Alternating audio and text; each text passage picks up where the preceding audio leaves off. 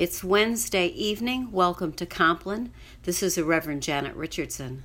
The service begins on page 127 in the Book of Common Prayer. The Lord Almighty grant us a peaceful night and a perfect end. Amen. Our help is in the name of the Lord, the Maker of heaven and earth. Let us confess our sins to God.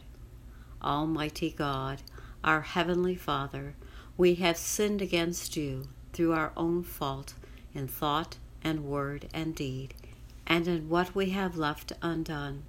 For the sake of your Son, our Lord Jesus Christ, forgive us all our offenses, and grant that we may serve you in newness of life, to the glory of your name. Amen. May the Almighty God grant us forgiveness of all our sins and the grace and comfort of the Holy Spirit. Amen. O God, make speed to save us. O Lord, make haste to help us. Glory to the Father, and to the Son, and to the Holy Spirit, as it was in the beginning, is now, and will be forever. Amen. Alleluia. Let us turn to page 131 for Psalm 134. Behold now, bless the Lord, all you servants of the Lord you that stand by night in the house of the Lord. Lift up your hands in the holy places and bless the Lord. The Lord who made the heaven and earth bless you out of Zion. Glory to the Father, and to the Son, and to the Holy Spirit, as it was in the beginning, is now, and will be forever. Amen. May the God of peace, who brought again from the dead our Lord Jesus, the great shepherd of the sheep, by the blood of the eternal covenant, equip you with everything good that you may do his will, working in you that which is pleasing in his sight, through Jesus Christ, to whom be glory forever and ever. Amen. Thanks be to God. Into your hands, O Lord, I commend my spirit, for you have redeemed me, O Lord, O God of truth. Keep us, O Lord, as the apple of your eye Hide us under the shadow of your wings. Lord, have mercy. Christ, have mercy. Lord, have mercy. Our Father, who art in heaven, hallowed be thy name.